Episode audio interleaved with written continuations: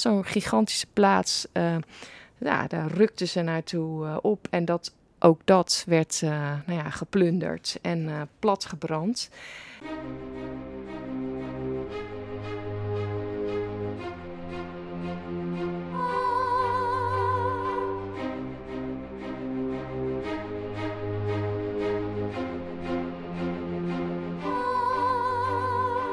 Welkom bij de podcast Stoere Vrouwen. Een podcast over de vele vrouwen die een belangrijke rol in onze geschiedenis hebben gespeeld en die tot nu toe weinig aandacht kregen.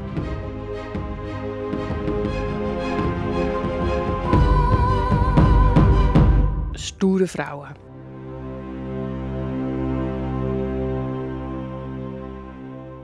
In deze aflevering hebben wij, Willem Eekhoff en Merike Bozua, docent aan de PAPO en auteur van het boek Geschiedenis schrijven.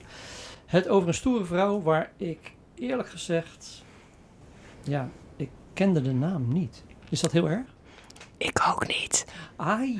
Uh, maar hoe kwamen we dan op deze? Uh, ik werd uh, attent gemaakt op deze stoere vrouw Boudica, een Keltische ja, strijdster, door een vriend die lid is van um, de WFA, de Western Front Association. Nou, die lui die houden van allerlei veldslagen. Oh. Niet alleen uh, van die van de Eerste Wereldoorlog. En die vertelde mij over deze uh, Keltische, dus Britse vrouw die nou ja, um, een leger van uh, Britten aanvoerde tegen de Romeinen. En toen ik uh, daar dat verder uit ging zoeken, toen zag ik dat nou ja, inderdaad, in Nederland wij haar denk ik ehm, nou, niet echt heel goed kennen. Maar in Groot-Brittannië des te beter. En er zijn enorm, er zijn boeken over haar geschreven, films gemaakt. Um, en uh, er is heel erg veel discussie ook over uh, wat er wel en niet waar is over Boudica. Nee, nou, ik heb dus ook me ingelezen in, in, in, in Boudica. En ik kwam achter hetzelfde, dat er heel veel over te vinden is. En dat ze inderdaad, ze heeft een enorm standbeeld heeft ze staan in, uh, in, in, Engeland. In Londen, ja. In Londen. En um, er zijn inderdaad films uh, zijn er gemaakt, waarvan ik heb één gezien, die was ongelooflijk slecht. Een Duitse, Duitse remake. Oh. Ja. Is er ook niet een band die zo heet? Boudica? Ja? Mm. Ik vind het wel echt een bandnaam ook. Ja, wel, wel erg. Beetje stevige... Ik heb een, een foto van haar gezien. Oh, nee, een foto kan niet, een tekening van haar gezien.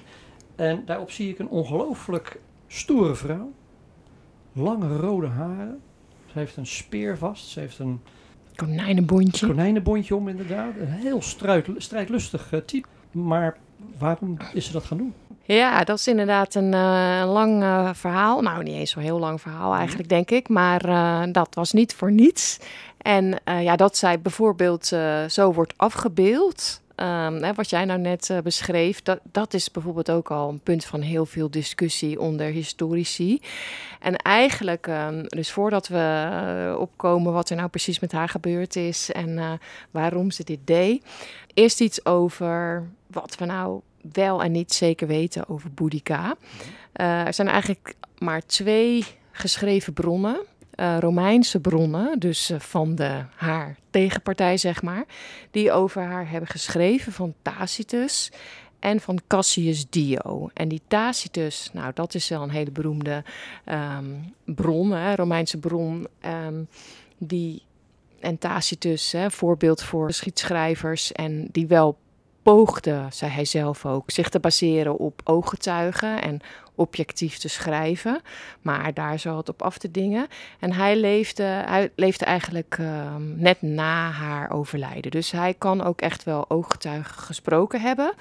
En men gaat ervan uit dat zijn schoonvader uh, gediend had als Romeinse soldaat en gevochten had tegen Boudica. Dus dat nou, klinkt wel goed, toch? Als, als betrouwbaar. En de andere geschreven bron, dat is, uh, die is van ongeveer 100 jaar na haar dood. En dat is Cassius Dio. Allebei hebben ze wel een onderliggend plan, denk ik, om op een bepaalde manier over Boudica te schrijven. Maar dat zijn in ieder geval de geschreven bronnen. En dan zijn er ook nog allerlei archeologische bewijzen. Dus bijvoorbeeld van de steden die ze heeft platgebrand. Dus daar zijn aslagen ook echt wel gevonden. Dus dat is ook wel bewijs van haar. Um, acties. Dus de, hè, maar verder is er ook heel veel, wordt, zijn indirecte bronnen. Dus bijvoorbeeld wat jij net beschreef over haar kleding. En ehm, ja, dat is zoals Kelten uh, zich kleden. En, en daar is dat dan een beetje uit afgeleid. Dus wat voor sieraden ze had, die zijn ook echt wel gevonden. Maar het zijn allemaal een beetje reconstructies. Waarom deze dit? Waarom gaat zij vechten tegen de Romeinen? Ja, wat deden ook eigenlijk die Romeinen daar in uh, ja, Britten? Ja, een... nou ja, de Romeinen die... Um, uh, want ik denk dat veel mensen uh, denken... oh, sinds Julius Caesar is toch Groot-Brittannië, Brittannië bij het Romeinse Rijk gekomen. Maar dat is niet zo. Julius Caesar is er wel eventjes geweest. Maar hij, het was ja, waarschijnlijk meer een soort propaganda-actie om uh, te laten zien dat aan de randen van het Rijk, daar woonden allemaal hele duistere, rare, barbaren, nou nauwelijks mensen te noemen. Maar dat hij daar ook was geweest. Maar um, in de tijd van Caesar, dus net iets uh, voor het begin van de jaartelling, hebben ze, groot, hebben ze Brittannië niet toegevoegd aan het Romeinse Rijk. Dat gebeurde eigenlijk pas uh, een flinke tijd later. In het jaar 43 na Christus, toen kwamen de Romeinen uh, met een enorme legermacht, een heleboel schepen naar Brittannië en hebben ze dat echt uh, onderworpen. En uh, moesten een aantal van die Keltische stammen die daar woonden belasting gaan betalen aan het Romeinse Rijk. Is dat een reden geweest voor het feit dat dat, uh, dat, dat nou, ja, eigenlijk uiteindelijk wel.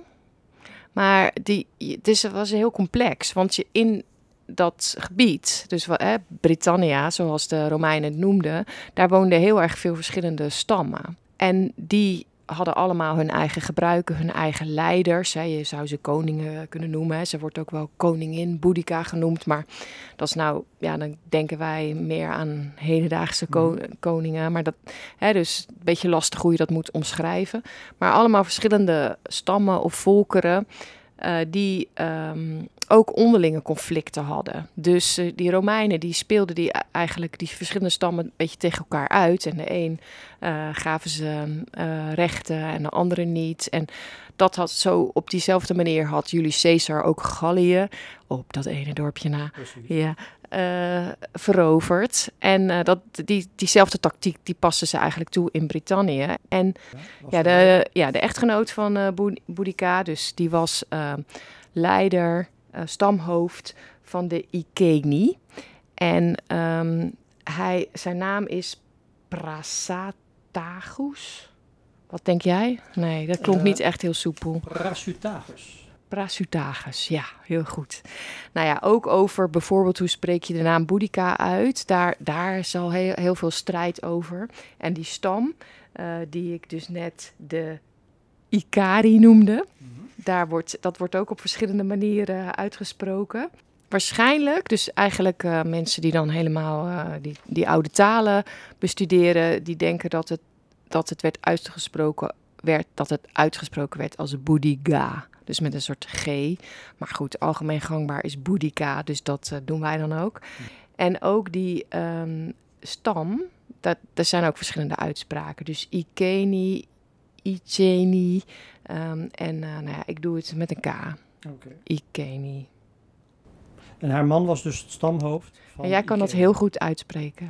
Prasutagus. Yes. Dat was de, uh, haar man en dat was de stamhoofd van de Ikeni. Ja, en hij was dan zo iemand die een uh, bondgenootschap aangegaan was met de Romeinen. Dus hij um, werkte samen met de Romeinen, moest dan belasting betalen, uh, maar hield wel zijn rechten.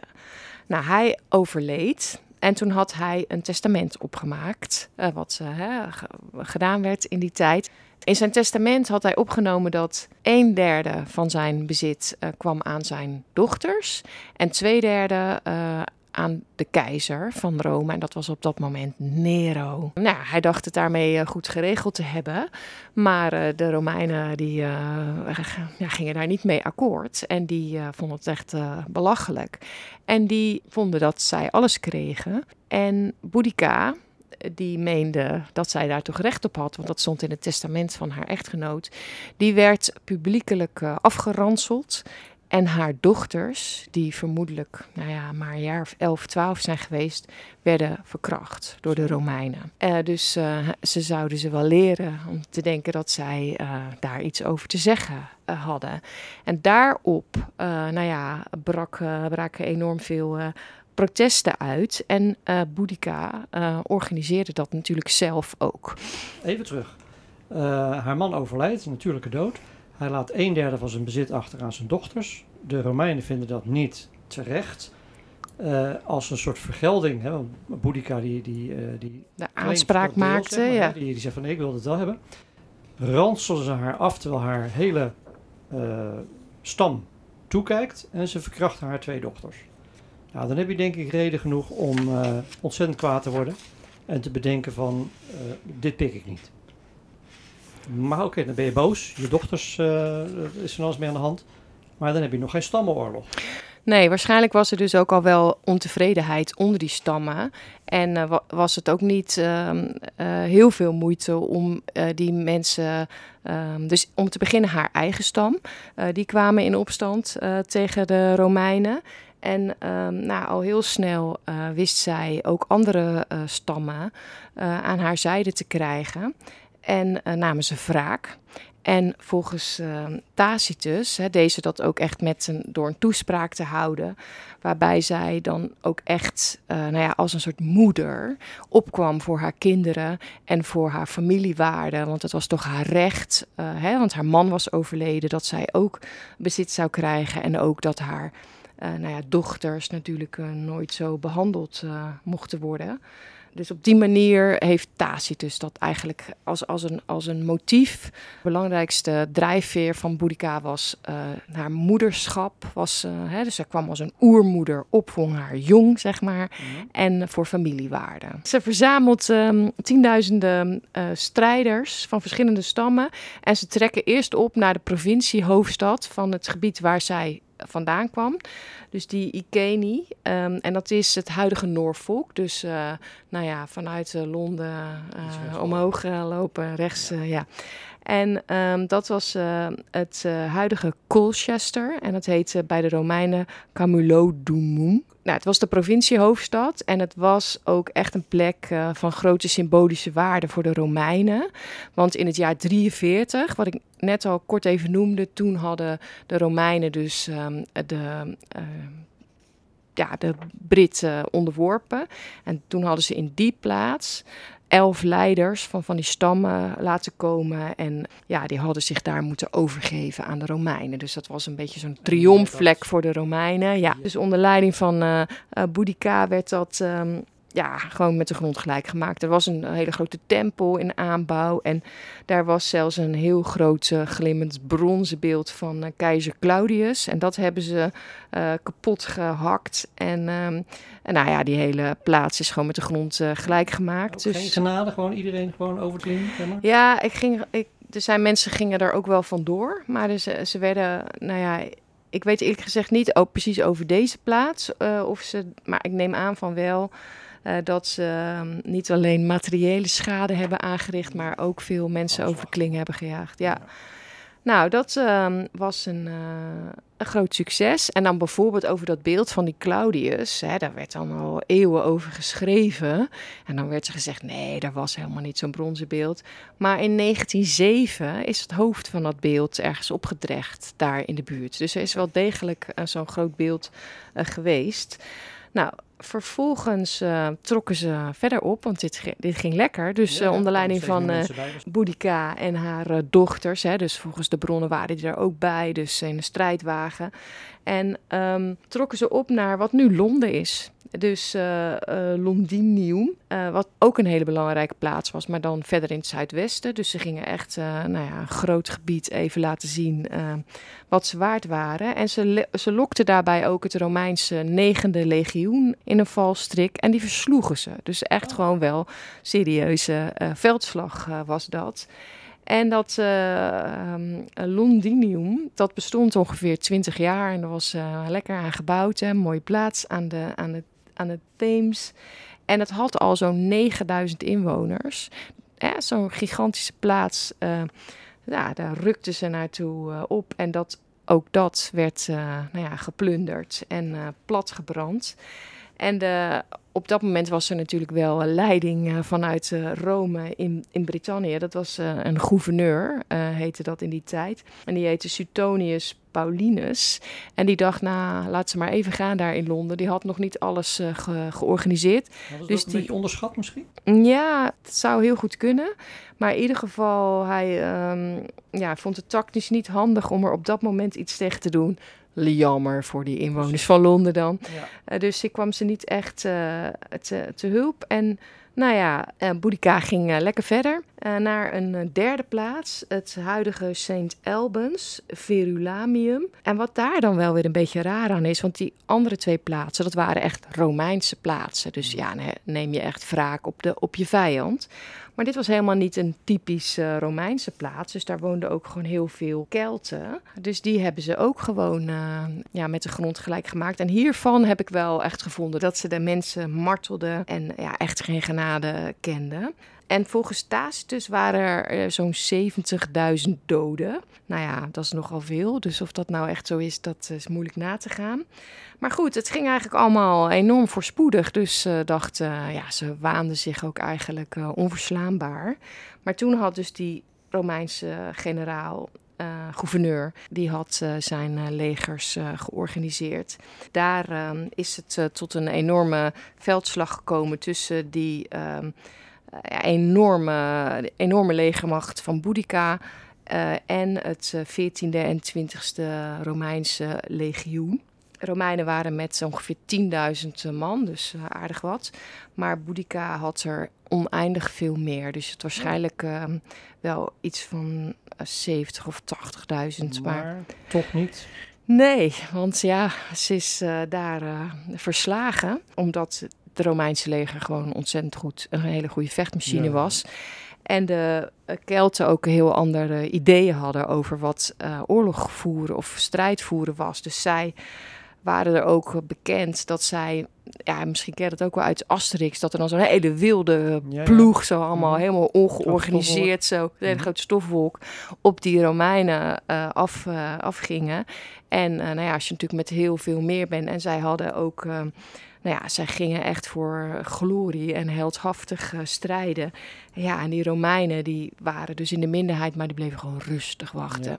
Dus die kregen ook te horen van laat je niet gek maken. Als ze zich niet lieten gek maken bij die eerste charge, dan uh, um, en um, ja, afwachten. En dan kregen ze, hè, als ze er dicht genoeg bij waren, dan kregen ze uh, de opdracht om uh, nou ja, hun, hun speren uh, te werpen en ze dan eigenlijk met hun schilden te verpletteren en dan met hun zwaard af te maken. En ja, zo geschieden. En die, dat leger van Boudica, dus ze waren, ja, ze hadden drie keer, was het heel makkelijk gegaan. En um, uh, hè, ook dat negende leger, negende legioen hadden ze meegevochten. Dus ze dachten eigenlijk dat het heel makkelijk zou zijn. En volgens verhalen was het zelfs zo dat ze, dat ze publiek hadden meegenomen. Zo van leuk, gezellig, leuk voor de kinderen ook. Dus ja, dat er ja. achter ze gewoon een soort uh, wagens waren en een soort, nou ja, een soort tribune van ja, kom, kom, kijken, kom, kijken hoe wij die, ja, hoe wij die, uh, ja, en daar die stonden ook achter ze. Dus daardoor konden ze zich ook niet terugtrekken. Dus het werd echt één grote chaos. En ja, het einde van de opstand onder leiding van Boudica. En ja, dan is er dus ook uh, nog altijd grote onduidelijkheid. Wat gebeurde er vervolgens met Boudica? Nou, volgens Tacitus nam ze toen gif in, uh, zodat ze niet ten prooi viel uh, aan de Romeinen. En stierf ze. Dus ze was, is hooguit 30, misschien 27 jaar oud uh, geworden. Ja, volgens uh, Cassius Dio is ze uh, nou ja, op een andere manier gestorven, maar werd oh ja, door ziekte. En werd ze daarna heel plechtig begraven. Dus kreeg ze een heel mooi praalgraf. En dat is dan ook weer zoiets waar mensen nog steeds naar op zoek zijn. Dus regelmatig komt er weer een claim. Wij hebben het, graf, van, van Boudica. Die kans is echt vrij klein. Want uh, ja, uh, we weten niet heel veel over begrafenisrituelen van de Kelten. De kans is groot dat uh, overledenen in die periode, want de Kelten hebben natuurlijk ook Mhm. honderden jaren geleefd, maar dat die ehm, na, eh, eigenlijk aan de elementen werden overgelaten. Dus dan is er sowieso ehm, eh, niets van haar terug te vinden. Er is een, eh, een mooie beeldende omschrijving van die eh Cassius Dio. Nou, van mooi. Ja, mooi, ja. Dat was in, in zijn ogen zoals ze eruit zag. Ehm, hij beschrijft er als volgt. Al deze ellende werd de Romeinen toegebracht door een vrouw, waardoor het extra beschamend was. Degene die de hele oorlog leidde was Boudica, een Britse vrouw van de koninklijke familie, die in het bezit was van een grotere intelligentie dan vrouwen meestal hebben. Nou, kunnen ze het mee doen. Misschien nog wel even eh, belangrijk om te vermelden, bij welk tijdperk kunnen we Boudica in, eh, indelen? Eh, in, het, in de tijd van Grieken en Romeinen. Dus ze stierf eh, waarschijnlijk in het jaar 61 na Christus. Dus dat is ehm, nou ja, ietsje minder dan 100 jaar na de dood van Caesar. En ehm, als je het dan koppelt aan de geschiedenis van Nederland, in het jaar 69 brak hier de Batavenopstand uit. Dus de eh, Romeinen hadden zeker wel te stellen met al die eh, barbaren. Precies. Terechte plek eh, bij stoere vrouwen of niet? Zeker. Mirke, dankjewel. Graag gedaan. Stoere vrouwen.